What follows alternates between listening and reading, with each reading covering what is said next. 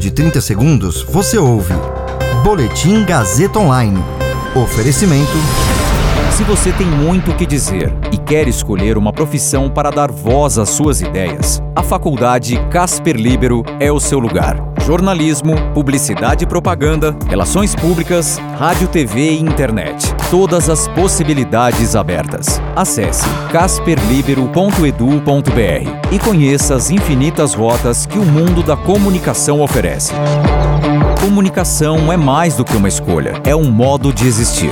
Agora você fica bem informado e atualizado. Está no ar o Boletim Gazeta Online. Vacinação contra a gripe começa hoje. Guilherme Lasso, candidato da direita, é eleito presidente do Equador. Você ouve mais um Boletim Gazeta Online agora comigo, Caio Melo. A campanha nacional de vacinação contra a influenza, o vírus da gripe, começa hoje e vai até o dia 9 de julho. Excepcionalmente neste ano, idosos não serão os primeiros a serem imunizados para evitar conflito com o calendário de vacinação contra a Covid-19.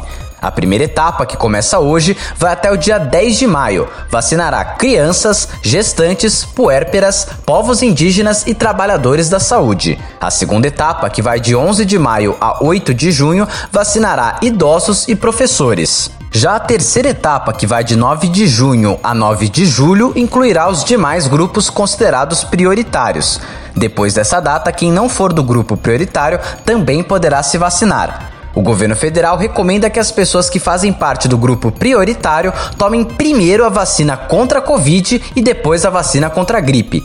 A recomendação é que haja um intervalo mínimo de 15 dias entre a aplicação das duas vacinas. O público-alvo é estimado em 79,7 milhões de brasileiros e a meta do Ministério da Saúde é vacinar pelo menos 90% dos grupos prioritários. O empresário Guilhermo Lasso, candidato da direita, venceu a disputa com o economista e ex-ministro Andrés Arauz, aliado do ex-presidente Rafael Correia, e elegeu-se presidente do Equador no segundo turno da eleição.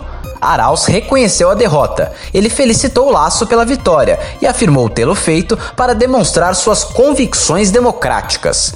Com 92,04% das atas apuradas, Laço tinha 52,57% dos votos, contra 47,43% de Arauz.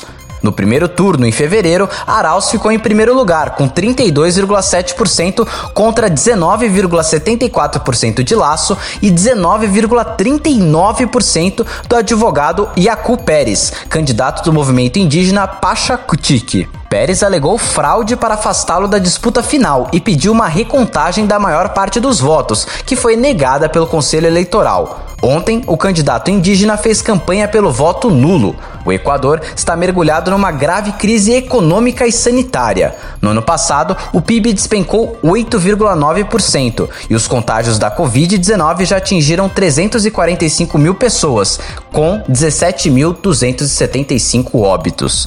O atual governo do presidente Lenin Moreno é rejeitado por cerca de 80% da população. Esse boletim contou com suporte técnico de Agnoel Santiago, supervisão técnica de Roberto Vilela, coordenação Renato Tavares, direção da Faculdade Casper Liber e Gazeta Online, Wellington Andrade. Você ouviu Boletim Gazeta Online. Para saber mais, acesse radiogazetaonline.com.br.